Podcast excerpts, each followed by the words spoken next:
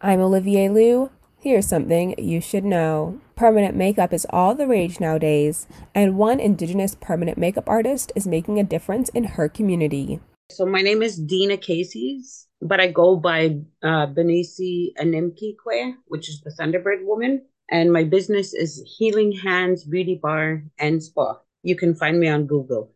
I put myself through permanent makeup artistry training. And then I also put myself through Reiki training, where I became a Reiki master, and then massage school. Um, massage school, trying to fight uh, to get through there, to get licensed and everything. Being having a criminal record, you can't get into mas- massage school. So I've been trying to challenge that so that I can service the Indigenous community, the B I P O C community, where people can't afford it, they can get insurance.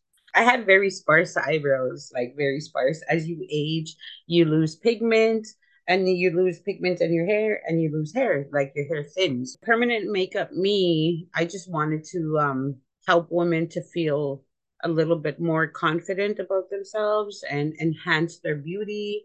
I do permanent uh, powder nano brows. I do permanent eyeliner and permanent lip blushing.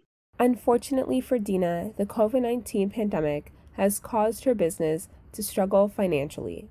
I think I've been getting more support from allies as opposed to the Indigenous community. And I've struggled um, my whole life being an Indian residential school survivor, a human sex trafficking survivor, domestic abuse, and a recovering heroin, heroin addict. And I really flipped my life one hundred to uplift myself, to uplift my family, and my community. Like what my goals were, what my ambitions were, was to help young girls how I used to be, to not only employ them and train them, but to help them to get on a better path, you know, so that they can live, you know, with hope.